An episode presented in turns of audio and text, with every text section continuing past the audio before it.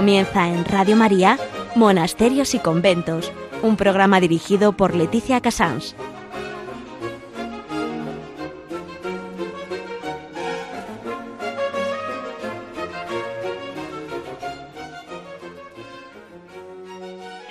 Buenos días a todos nuestros oyentes. Son las 11, las 10 en Canarias. Estamos en Radio María y empezamos monasterios y conventos. La vida sigue, la vida sigue con bastante paz en todos los monasterios de España. Eh, en agenda hoy vamos a hablar de Santa Gertrudis, aquella santa medieval que tantísima devoción tuvo a las almas del purgatorio en, noticia. Hoy vamos a hablar con un grupo de voluntarias de Sevilla, así es como ellas se llaman a sí mismas, que este año tienen el, como lema Endulza tu corazón, pero que realmente es admirable porque llevan, me parece que treinta y pico años, ellas nos lo van a decir, manteniendo la venta de noviembre de todos los años. Y como este año hay dificultades, se les ocurren más ideas para ayudar a las monjas. En, historia vamos a hablar con los hermanos de la resurrección de Las Palmas.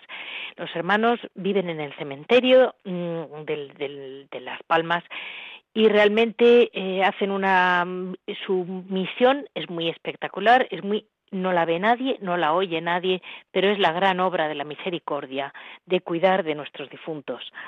En, en Hora Labora vamos a hablar con el obrador de Sevilla, en Alcalá de Guadaira, que una vez más les digo a todos, no olvidemos estas Navidades, por favor, de comprar todo lo que podamos a nuestras monjas.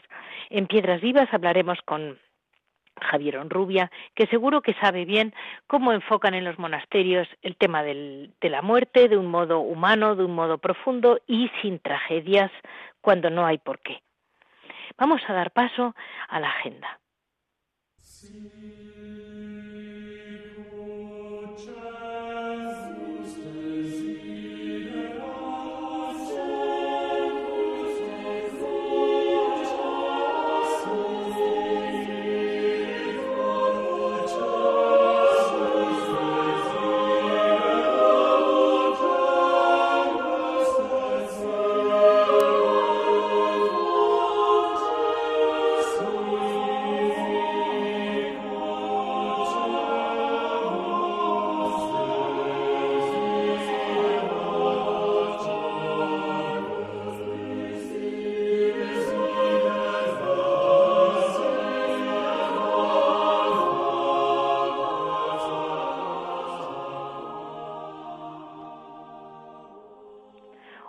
Día 16 se celebra la fiesta de Santa Gertrudis. Fue una de las primeras, la primera vidente del Sagrado Corazón de Jesús. Es considerada la patrona de los místicos. Santa Gertrudis nace en enero en Alemania y fue enviada desde muy chiquitita a, estudiar al, a, un, monasterio benedictino. Y su hermana Matilde, que era abadesa y su maestra, eh, con el tiempo tomó el hábito, se hizo amiga mm, de Santa Matilde de Heckborn y también tenía una especial devoción al corazón de Jesús. Muchos siglos antes de que se le apareciera Santa Margarita de la Cuocue. Es curioso cómo el Señor va como preparando los caminos poco a poco, ¿no? Eh, la Iglesia llama místicas a las personas que se dedican a tratar directamente con Dios por medios de fervores, de dones, de revelaciones o lo que sea. Y así fueron, así fue Santa Gertrudis. En su vida cotidiana la santa practicaba una comunión frecuente, tenía una devoción a San José, era una mujer, vamos a decir, una benedictina muy normal. Eh, hasta que tuvo dos visiones, que fueron las que constan, que reclinó su cabeza sobre el pecho de Jesús y oyó los latidos de su corazón. Eh, como ven, muy cerca de San Juan. ¿no? En una ocasión, eh, la santa le preguntó al apóstol San Juan quién recostó la cabeza en su corazón en la última cena y le dijo que era él. El evangelista le explicó la, revelación del Sagrado Corazón de Jesús estaba reservada para tiempos posteriores, cuando el mundo y la frialdad necesitara ser reavivado en el amor. A Santa Gertrudis se le atribuyen cinco libros, que son las, el Heraldo Amoroso de la Bondad de Dios, las Revelaciones de Santa Gertrudis, y en ellos tiene, habla de sus experiencias místicas y sobre todo en toda esa se le atribuyen muchas oraciones que se rezaron en el siglo XVII que aunque no son suyas, se le han atribuido porque están como extraídas de su libro. Ella tuvo diez años de, unos, de unas enfermedades terribles y ella lo que tuvo es una devoción tremenda a las almas del purgatorio. Por eso, eh, con esta oración se decía que podía, se podían liberar mil almas del purgatorio y esa consta en sus libros. Y, y, la oración de Santa Gertrudis, muy famosa, la recordamos hoy, día 16 de noviembre, para que en esta mitad de mes no olvidemos que ya pasados los días de, vamos a decir, de ir al cementerio a la familia, sigue habiendo santos que han estado en contacto y que tanto han venerado a las almas del purgatorio.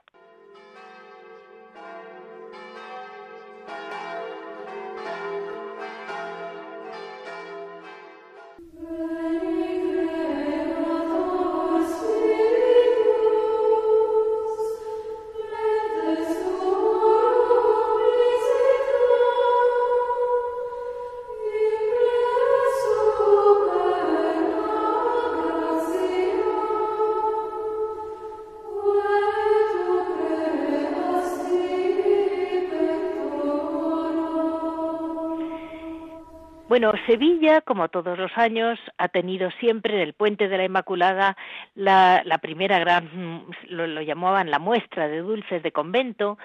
Fueron ellos, yo creo, los primeros que dieron el paso porque mm, se vendían a poquitos, pero no una gran muestra como hubo en Sevilla.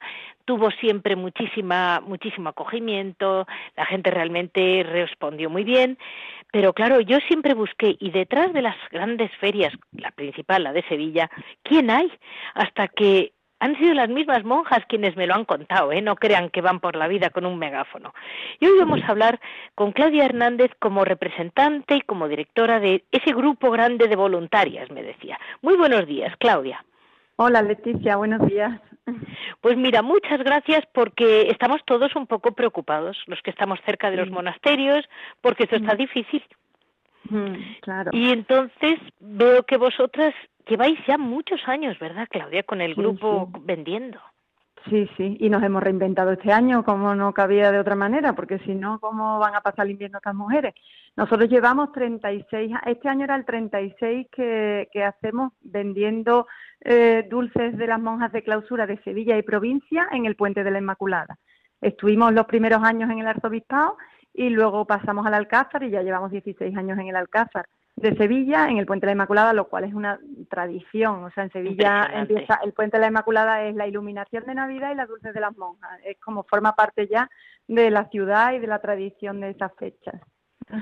¿Y qué vais a hacer? Pues este año, mm, por desgracia, no podemos estar en el Alcázar porque no te puedes imaginar la de gente, la de sevillanos y turistas que nos visitan cada año. O sea, es impresionante. Las toneladas y toneladas de dulces que vendemos allí este año eso era imposible, con lo cual eh, pues nos hemos inventado una serie de campañas para que, eh, eh, llevar a la gente a los tornos y para recordarle a la gente que las monjas viven de su trabajo, que su trabajo en, en este caso es hacer dulces. Y nos han ayudado muchísimo el Ayuntamiento de Sevilla y luego también el Arzobispado, como siempre. Y el Ayuntamiento de Sevilla han hecho, bueno, han elaborado una campaña eh, y han entregado a, las, a, los conventos que cumplen una serie de requisitos que son todas un sello de garantía de calidad, o sea que los dulces de las monjas de Sevilla tienen un sello de garantía de, calidad que no existe en el mundo ni tiene ninguna otra monja en ninguna parte del mundo que garantiza pues que están hechos en, clausura, en oración y silencio, con productos naturales, en fin, una serie de requisitos que evidentemente nuestras monjas cumplen. Y luego, por otro lado, nos han, eh, han hecho vídeos en el ayuntamiento, han hecho cartelería, bueno, han ayudado una barbaridad a, a promocionar la venta de los dulces de las monjas. Y luego nosotras, que pues eh, al final nos reunimos 120 voluntarias en el Puente de la Inmaculada que ayudamos a las monjas a vender los dulces, pues estamos mm, vendiendo a nuestros familiares, amigos, conocidos, vendiendo a empresas. Es la primera, nosotros siempre vendemos en el Alcázar y recordamos a todo el mundo que pueden ir a los tornos, pero es, pero nunca se nos ha ocurrido, se nos ha mm, dado la posibilidad de vender a empresas. Este año estamos vendiendo a empresas regalos corporativos, regalos de, de Navidad a particulares también que quieren hacer regalos y, bueno, pues que una cesta de o una caja de dulces de convento es espectacular, es un regalo precioso, original, bueno, a todo el mundo le gusta y luego hay de todos los precios, desde el de 6 euros hasta 95, o sea, nosotros tenemos de todos los para todos los y para todos los bolsillos. ¿Cómo se os puede contactar cuando no estás en Sevilla? Pues eh, mm, lo que estamos, o sea, ahora mismo se puede llamar cualquier convento. Tú te metes en Google, eh, buscas Carmelitas de Santa Ana y punto, y te das y tienes el teléfono. Entonces las monjas, eh, algunas se han modernizado, otras estaban ya más modernas de antes y atienden pedidos y, y, la, y lo pueden enviar a todo, a prácticamente toda España y algunas y algunas incluso ya mandan al extranjero también. Eh, evidentemente hay unos dulces más fáciles que otros para enviar fuera, ¿no? Para enviarlos fuera y luego nosotras eh, hemos mandado mm, eh, chats, esto, WhatsApp, eh, por, la, por la página web de, o sea, por la página, perdona, de Facebook, de Instagram, que se llama Dulces de Conventos de Clausura, mucha información y todo el mundo que acude a nosotros, porque coincide con nuestro tele, que alguien conozca alguna de las voluntarias o que nos haya visto en Facebook o lo que sea, todo el mundo que contacta con cualquiera de nosotras, pues le, les ponemos a, o sea, los dulces donde quieran, cuando quieran y como quieran. O sea, nosotras estamos haciendo pedidos de las monjas, ¿vale? Aparte de la que vaya a comprar en el torno o de la que vaya y llame por teléfono, las voluntarias estamos también haciendo pedidos. Mm. ¿Y, y qué, mm, qué podemos dejar en, en, podemos dejar un teléfono vuestro? Contacto bueno, teléfono. O más, no, más porque van a volver locos. bueno, ya me están volviendo. Es que mi, mi, teléfono lo ha puesto el, vicario en, un, en una carta que ha escrito a todos los párrocos y no paro. Pero es que me llaman para todo. Me llaman, yo qué sé, ayer me llamaba un señor preguntando cuáles eran los, los conventos donde vendían otra cosa que no fueran dulces. Y yo, ay, mire usted, no sé. O sea, me, me, llaman para unas cosas más raras, pero eh, eh, mejor por, la, por Facebook. Nosotros como no somos una empresa ni somos un negocio, somos voluntarias que trabajan, ayudamos a las mujeres interesadamente, pues sí tenemos dos páginas, una en Facebook y otra en Instagram, que se llaman Dulces de, Dulces de Conventos de Clausura. Entonces ahí todo el mundo que nos escribe, nos pregunta, lo que sea, les contestamos y les damos los teléfonos de los conventos, les damos la información que nos piden y nosotros estamos ahí todo el rato lanzando información de los dulces de, los, de las monjas de clausura de Sevilla y provincia. ¿Vale? O sea, se llama... Porque no somos ninguna empresa. Dulces de conventos de clausura. De clausura, sí. Tanto en Facebook eso es, como eso es para comentárselo a nuestros oyentes que lo oigan, porque en el fondo tiene el sello de calidad y también saber que vosotras sois un grupo de voluntarias que no es una empresa ni hay nada por medio, no tenéis nada más que buena voluntad. Nada, sí, exactamente. Yo siempre decía, somos un puñado de mujeres de buena voluntad, porque es que no somos otra cosa. pero, que, que aparte, no, por eso no tenemos página web ni venta online ni nada. Porque no somos... yo en este año, en este año que hay tanto sufrimiento y tanta preocupación y tanta inseguridad en la calle, me ha parecido precioso vuestro lema de este año que es endulza tu corazón. Sí, qué bonito. Y es que hace falta un poquito de dulce para el corazón, creo que para todos. Sí, sí, sí. Y luego, el, el, bueno, total, eso, ese lema lo se lo ha inventado una compañera mía, Rocío Soto, que es, otra voluntaria también a, full, y es precioso. Y el ayuntamiento ha hecho un vídeo ideal de los conventos y le han llamado Sevilla tiene un sabor celestial. También, también es ideal. Es que, es que muy... es que la verdad es que hay que batallarlo porque esos patios interiores de Sevilla de los mm. conventos que no se ven mm. son una mm, preciosidad y cómo los tienen las monjas. Bueno, bueno, me imagino que toda España, ¿no? Pero yo conozco las de Sevilla y son impresionantes esos claustros, esos patios y las iglesias también, que eso sí se puede ver, por eso nosotros... Pero me decías tú muy bien que vosotros sois un poco un nexo una unión entre la gente de la calle y las monjas, porque hay veces que la gente joven con su mejor interior, intención, no hay maldad ninguna, es que no saben que hay un convento. hay un montón de gente que no tienen ni idea de lo que es la clausura, de lo que es la vocación contemplativa o que no la entienden. Entonces yo creo que a través de la venta de dulces eh, podemos mm, eh, intentar transmitir un poco de lo que es la vida contemplativa y hablar y dar a conocer lo que es eh, la clausura, que, que tantas personas no saben lo que es. Entonces las monjas nunca van a salir a la calle, las monjas no van a venderse. hay un montón de carismas en la iglesia, gracias a Dios, que tienen mucha visibilidad porque están en la calle, el ópulo, los legionarios, las comunidades necotecomenales, pero las monjas de clausura no.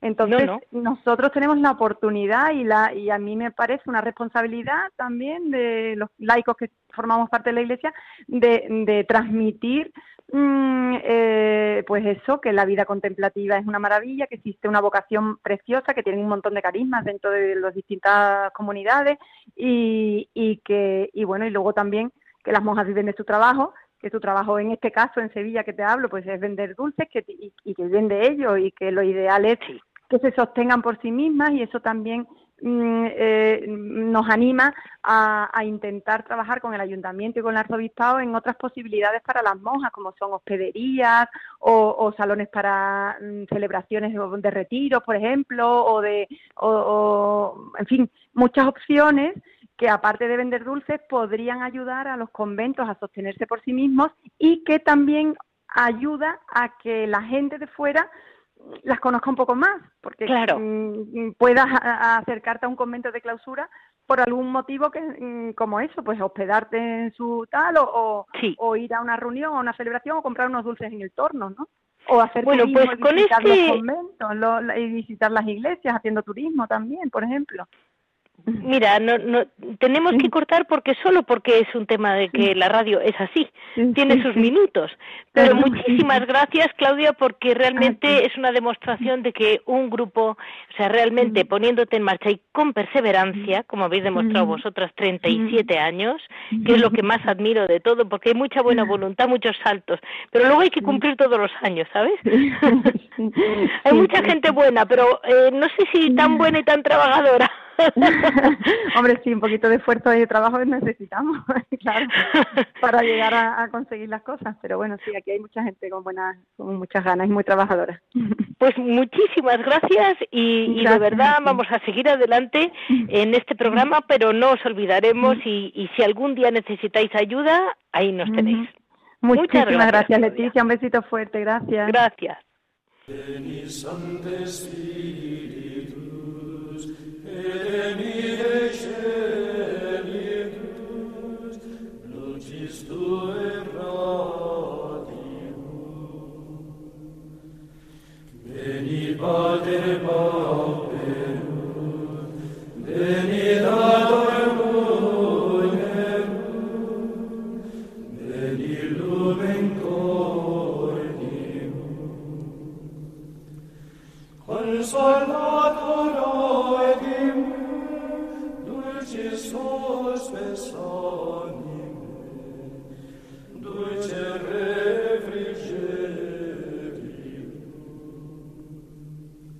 Empezamos en este sector de historia eh, siguiendo el hilo que habíamos empezado con Santa Gertrudis.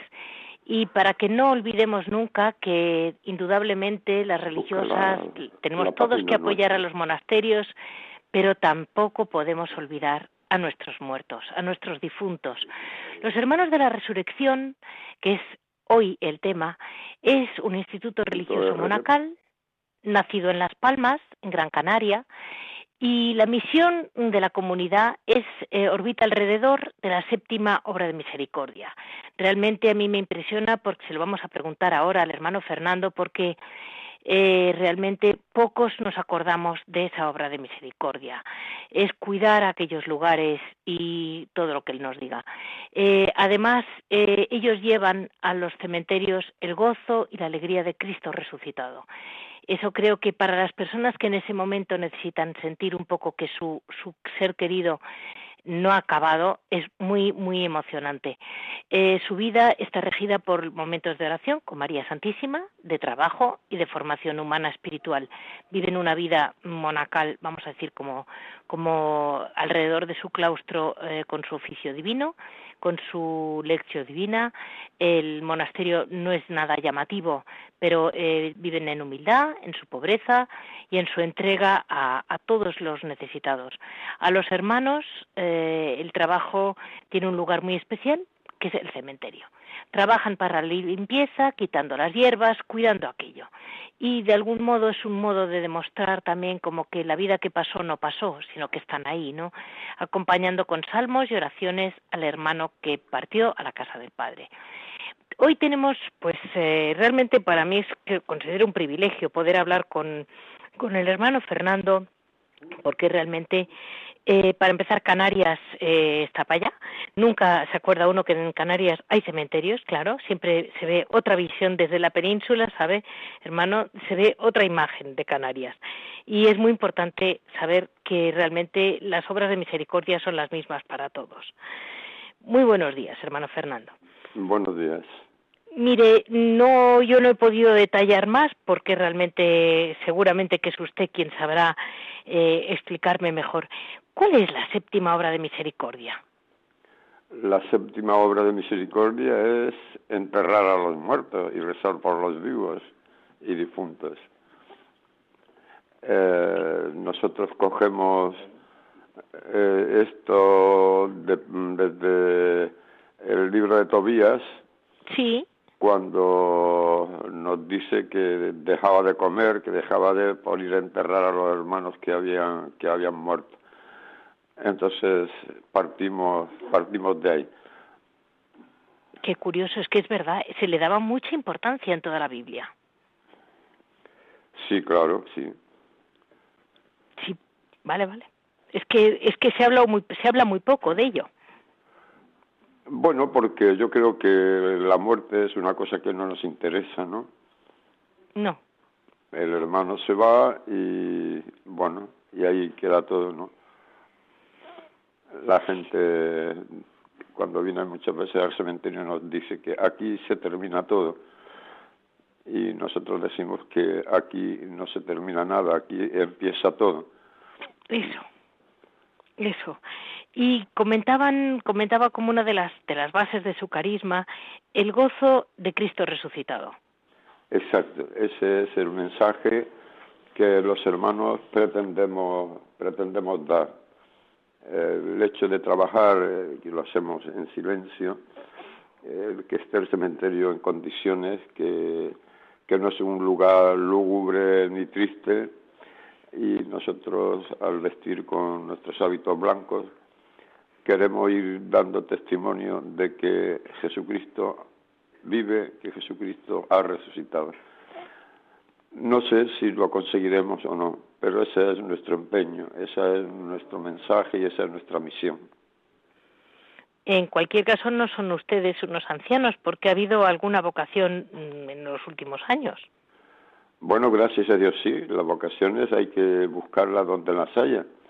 Sí, sí, por supuesto. Y entonces, bueno, ahora mismo somos una comunidad de nueve y cinco somos españoles y cuatro son colombianos. Y el último que ha ingresado sí pues tiene 25 años.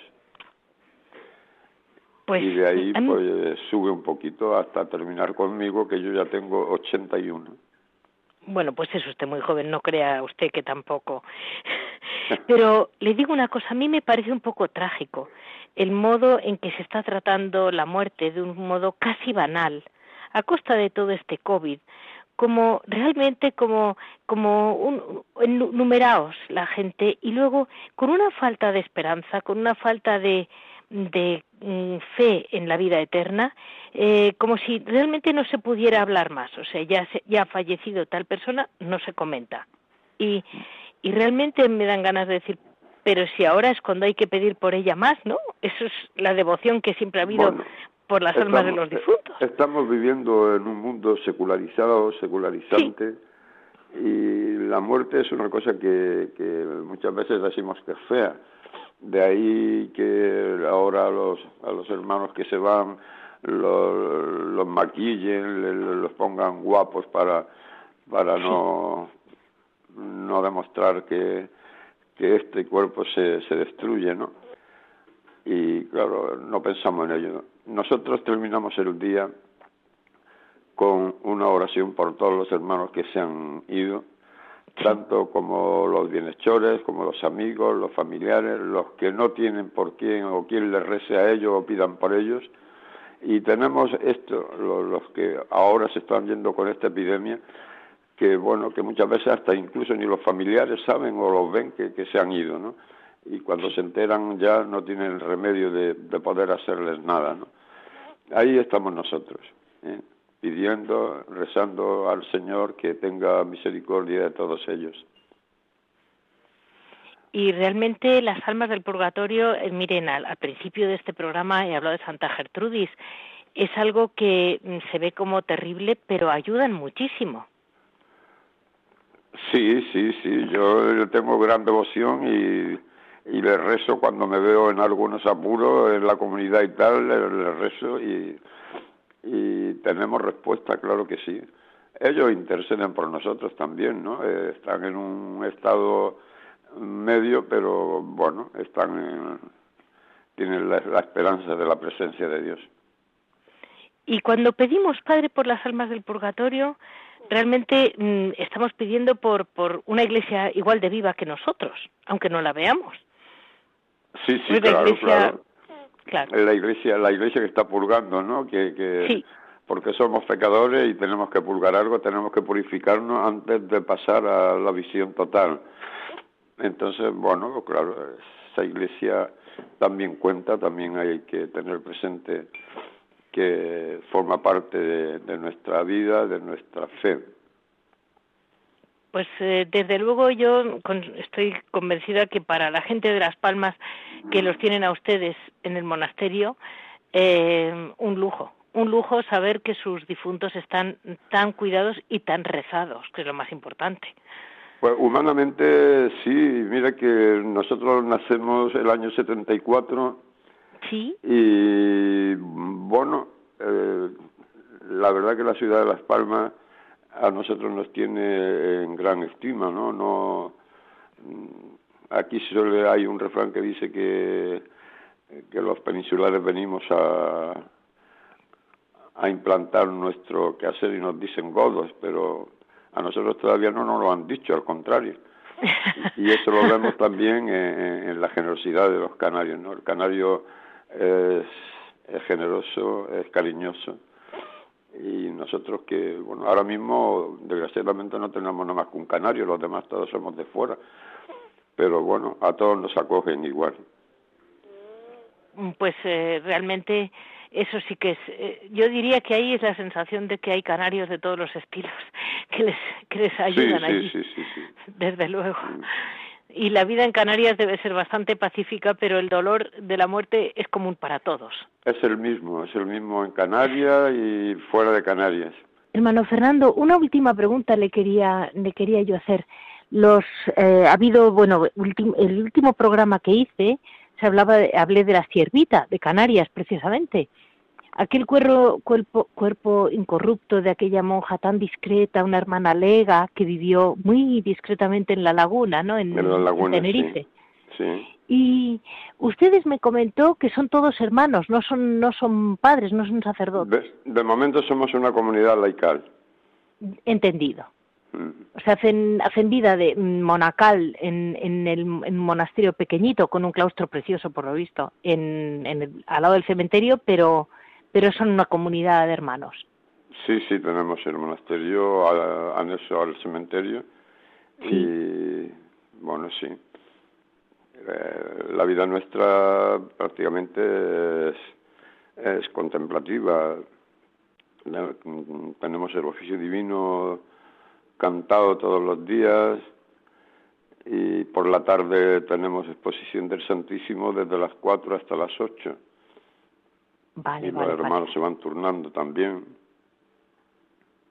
Pues realmente vamos a decir que, que es un, un cementerio entre mm, verdaderamente cuidado y de lujo. Muchísimas gracias por estar ahí en nombre de todos los que realmente más quisiéramos tener eh, realmente una sensación de que hay oración y vida de oración en un, en un cementerio, que es tan bonito. Pues muchísimas gracias, hermano Fernando, que les vaya muy bien, que las cosas vayan para adelante y que realmente la gente descanse y busque el descanso y la paz. Y yo les pido a Radio María que recen por nosotros, por las vocaciones, para que podamos seguir dando testimonio de ese Cristo que vive. Perfecto. Muchísimas gracias, hermano Fernando. A ustedes, buenos días.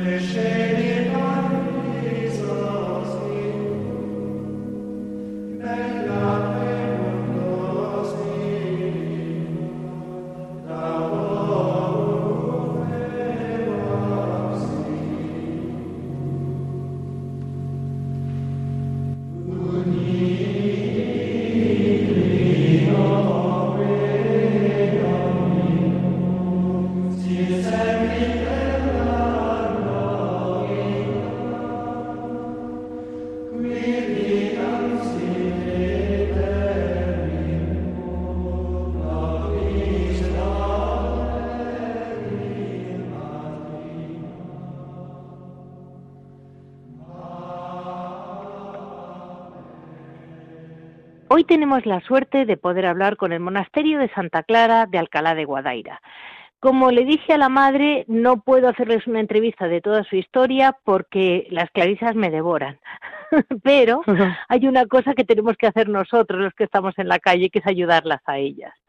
El, obrador de Alcalá de Guadaira es especialmente mm, importante porque tienen hasta más de 50 dulces.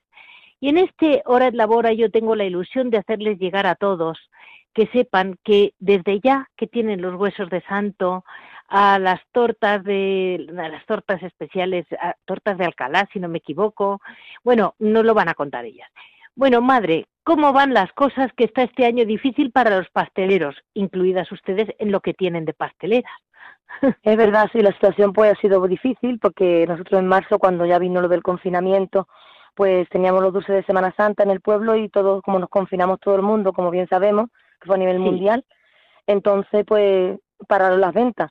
No, la sanidad nos dijo que teníamos que, que tampoco tuviéramos el despacho abierto, ni tampoco la gente salía tampoco a comprar dulces ni nada, entonces pues nada, nos estuvieron ayudando pues en alimentos, nos han ido ayudando también los voluntarios de Sevilla, nos han ido ayudando pues la fruta en el Mercado Sevilla, el Banco de Alimentos, y de ahí hemos estado viviendo un poco y también nos han ido llevando a casa algunos los alimentos y las cosas y gracias a Dios no nos hemos visto desamparadas. En ese tiempo la gente sí nos ayudaron en esos meses. Ya después, pues ya cuando vino mayo, junio, julio, agosto, septiembre, ya por la ayuda pues ya no hubo tanta ayuda económicamente y por, por supuesto pues se nos notó mucho la crisis porque somos jóvenes también, hay 10 jóvenes pagando la seguridad social y entonces que pues, son ustedes una comunidad muy joven.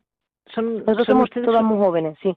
Tenemos nada más que una mayor, una pensionista que bueno, pues éramos muchas españolas, pero también pues, han ido falleciendo.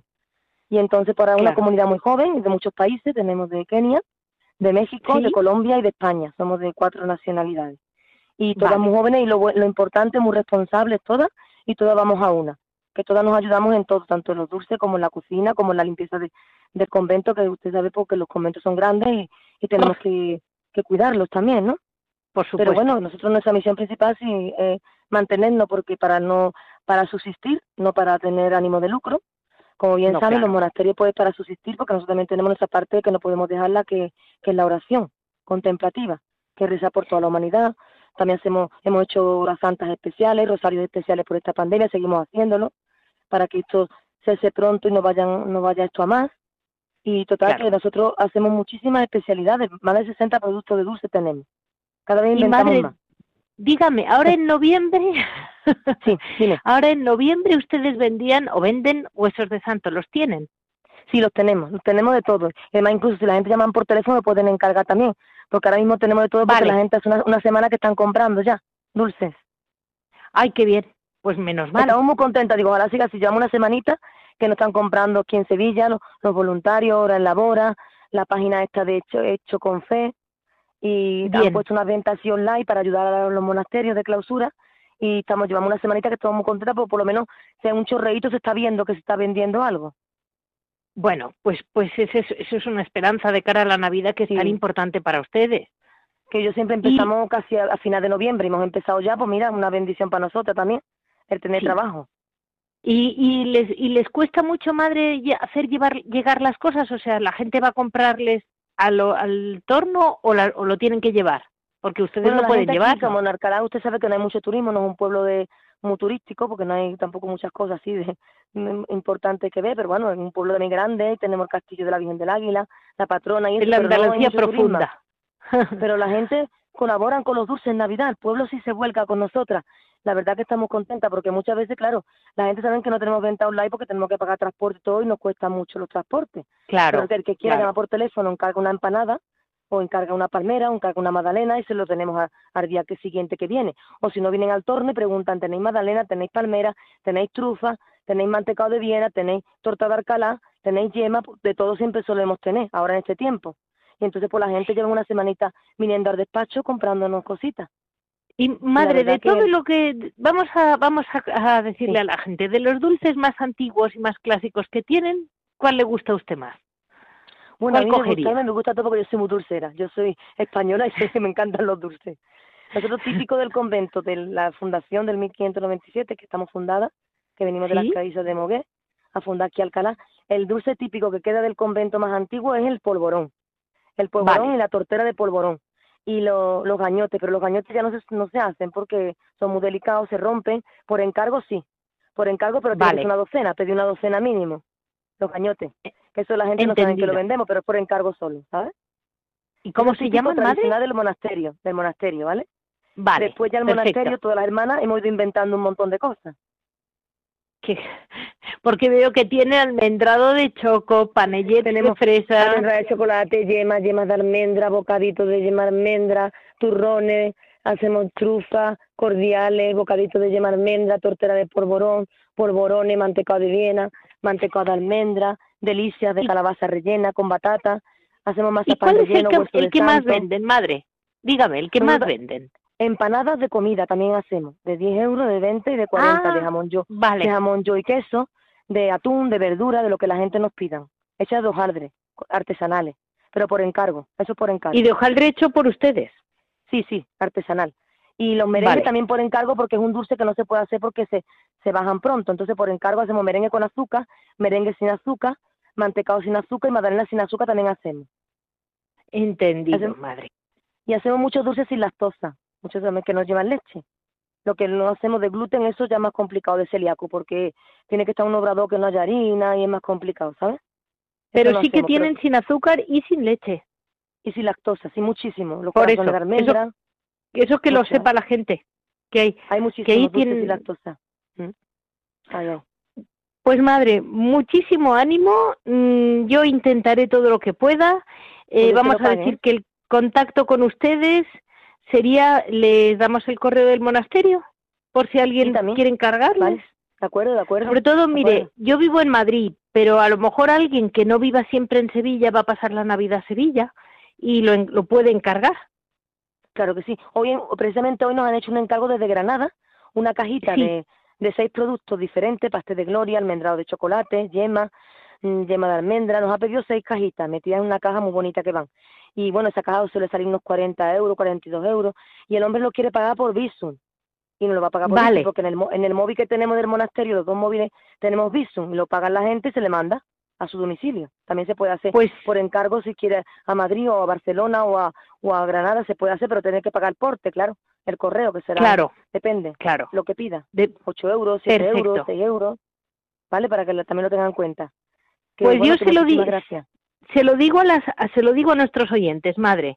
Es el 656 357703. Y con ese teléfono pueden nuestros oyentes comprar lo que quieran con Bizum. Hablan con ustedes y ya está.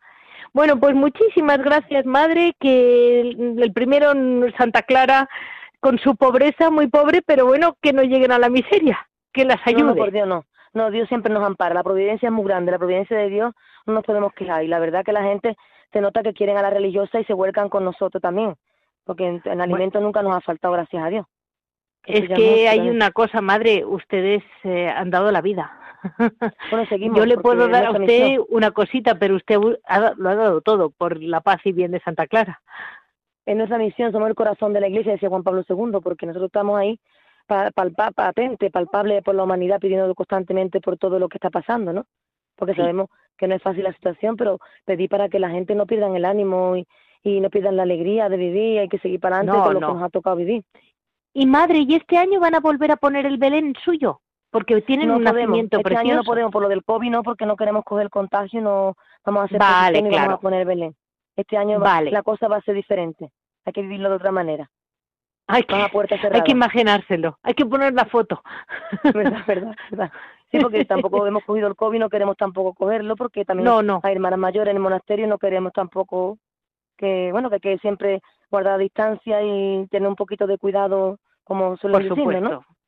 Lo normal, lo, lo, lo prudente.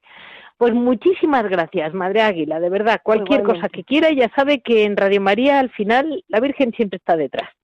Igualmente, Leticia, lo que nuestra Madre Santa Clara nos decía, somos sostenedoras de los miembros vacilantes del cuerpo de Cristo que es la Iglesia, nosotras. Santa Clara lo dice. Desde luego. sus reglas.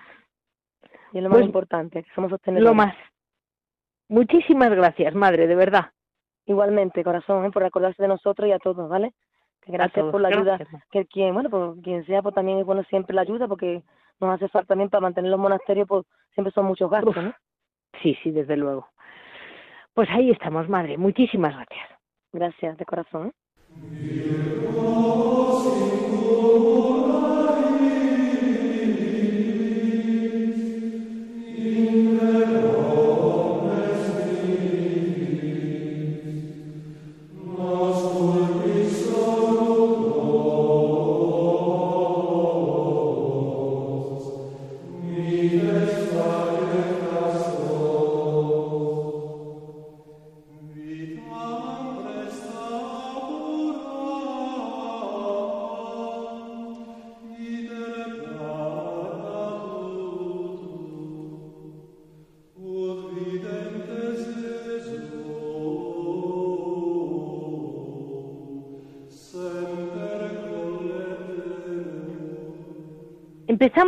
Vivas con Javier Onrubia, que hoy está con nosotros como casi, casi, casi siempre.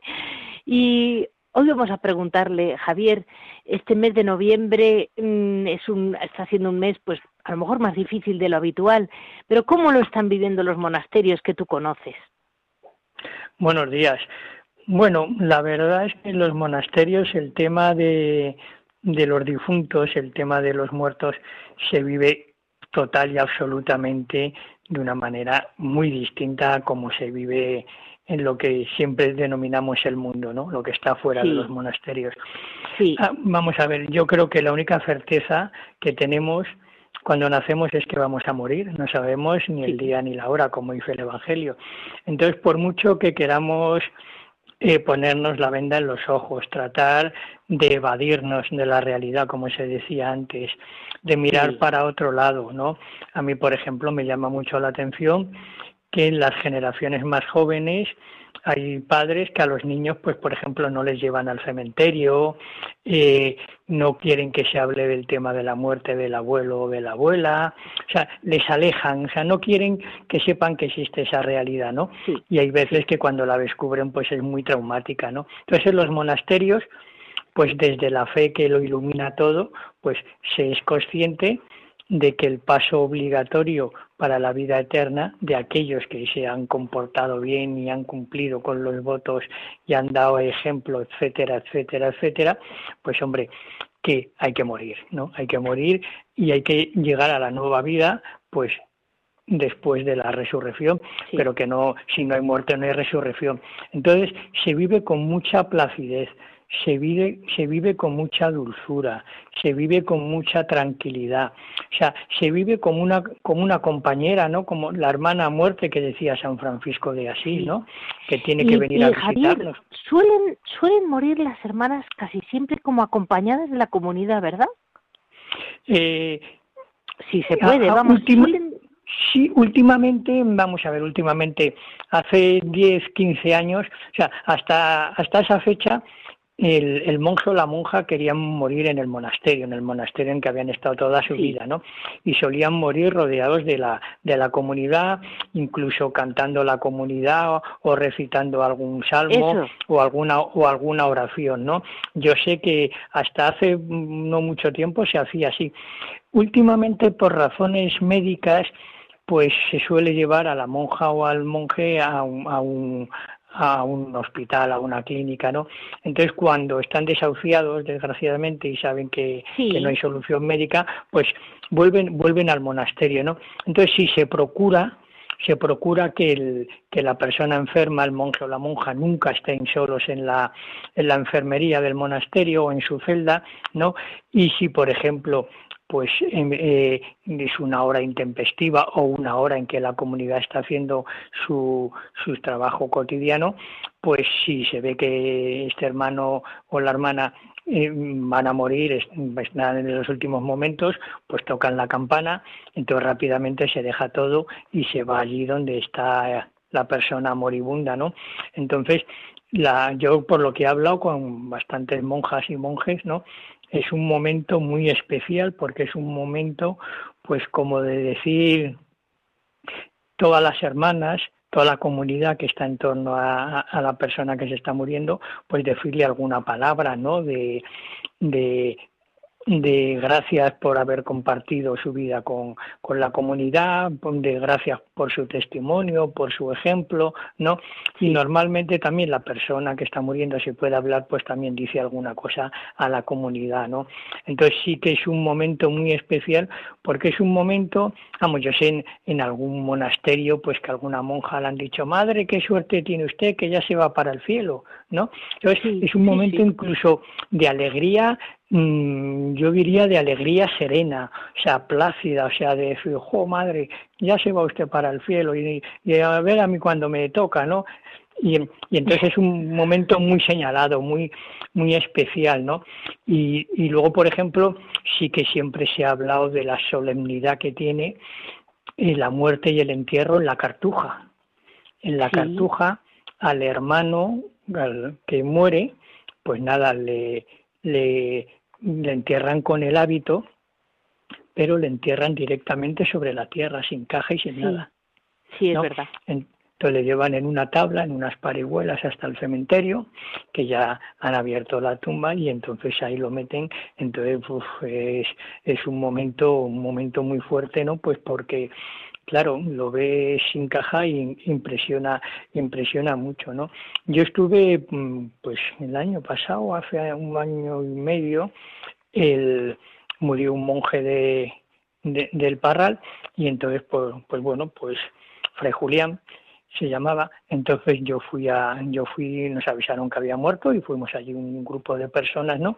Él estaba dentro de la caja, sin la tapa, de la caja, o sea, se le veía perfectamente y estaba en una capillita, en una capillita y entonces pues la gente la gente allí pues iba, rezaba, le acompañaba, o sea, yo me di cuenta el gesto de acompañar, o sea, de estar en torno a, ¿no? Que bueno, estamos acostumbrados también a los velatorios aquí que hay, ¿no? Los tanatorios, que bueno, tienes tu mampara de cristal, tienes la cortina y eso, no, no, ahí estabas y además la caja estaba en el suelo, o sea, sobre el suelo, no había ni catafalco ni nada, y allí estaba el monje, y entonces, pues bueno, pues la gente iba, iba a rezar hasta el momento que, que llegó la hora de, del responso, y entonces se le llevó hasta el mismo, porque en el, por ejemplo en el Parral el cementerio está en el claustro, ¿no? O sea, no está, no, no, no, está fuera en la huerta. Entonces se le llevó con, con, la, se le llevó con la caja con la caja a cuestas entre varias personas, ¿no? Y hasta la, hasta la, hasta la tumba, ¿no? Entonces se cerró delante de todo el mundo, se puso la tapa, ¿no? Que es una cosa que impresiona mucho, ¿no? Y se le bajó a la tumba, ¿no? Y resulta que la tumba estaba como a dos metros de la que había sido su celda, ¿no? Entonces surgió ahí el comentario, ¿no? De, de qué poca distancia hay entre la vida y la muerte. ¿No? Que, que, poco, que poco lo separa, porque es que era una, era una, era una parábola, era un ejemplo, o sea, le, le enterraron, su tumba estaba justamente, pues esos dos metros, ni, ni siquiera dos metros de la que había sido su celda, ¿no? Y por, y él había pasado por esa tumba, había pasado millones de veces, ¿no? Entonces, pues bueno, eso la verdad es que cuando dices da que pensar, pues sí, sí que da que pues pensar.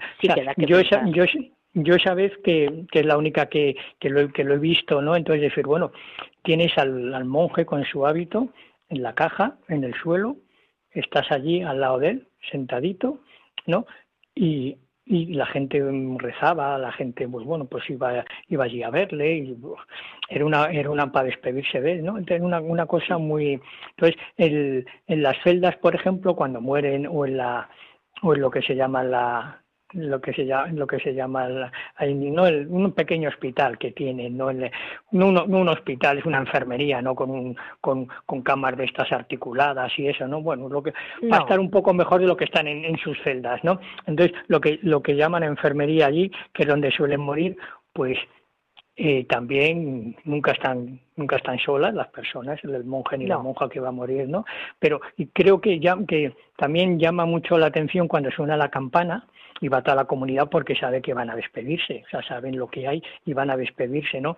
Entonces, esos son momentos que, claro, nadie de fuera de la comunidad vive normalmente, ¿no? Porque solamente es un acto muy muy íntimo de la comunidad, ¿no? Pero vamos, que creo que alguna persona que en ese momento estaba, porque era el médico, porque era algún acompañante o algún familiar, ¿no? Pues la verdad es que se han quedado muy muy muy tocados, ¿no? Porque es una forma tan natural de vivir una cosa natural. Lo que pasa que bueno, que en esta sociedad nuestra del espectáculo que vivimos, ¿no? Pues parece ser que todo está muy bien, pero hay el último espectáculo que es la muerte, ¿no? Se trata de tapar, ¿no? Entonces, pues es una tontería porque yo me pues acuerdo hace muchos años cuando, cuando se decía que yo recuerda que, que este, es este, este puede ser tu último día, ¿no?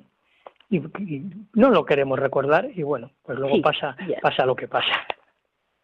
Pues muchísimas gracias porque como, siempre, aportas vivencias, piedras vivas, que tú las, las vives y ahí está. Muy bien, Muchísimas gracias. Aquí, buenos días.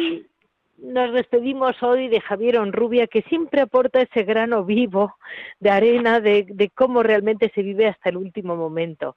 Muchas gracias a Javier Esquina, a Natalia Jiménez, que siempre hacen magia con todo esto, magia porque en esta temporada de pandemia todavía mucho más, porque no estamos allí, lo tenemos más difícil y ellos lo tienen más difícil. Este ha sido el resumen de hoy, 16 de noviembre.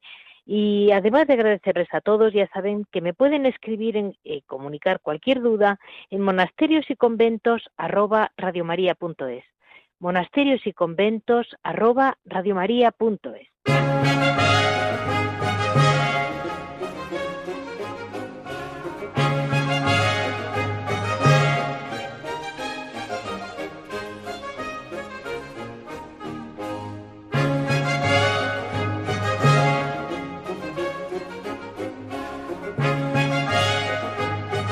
Han escuchado Monasterios y Conventos, un programa dirigido por Leticia Casans.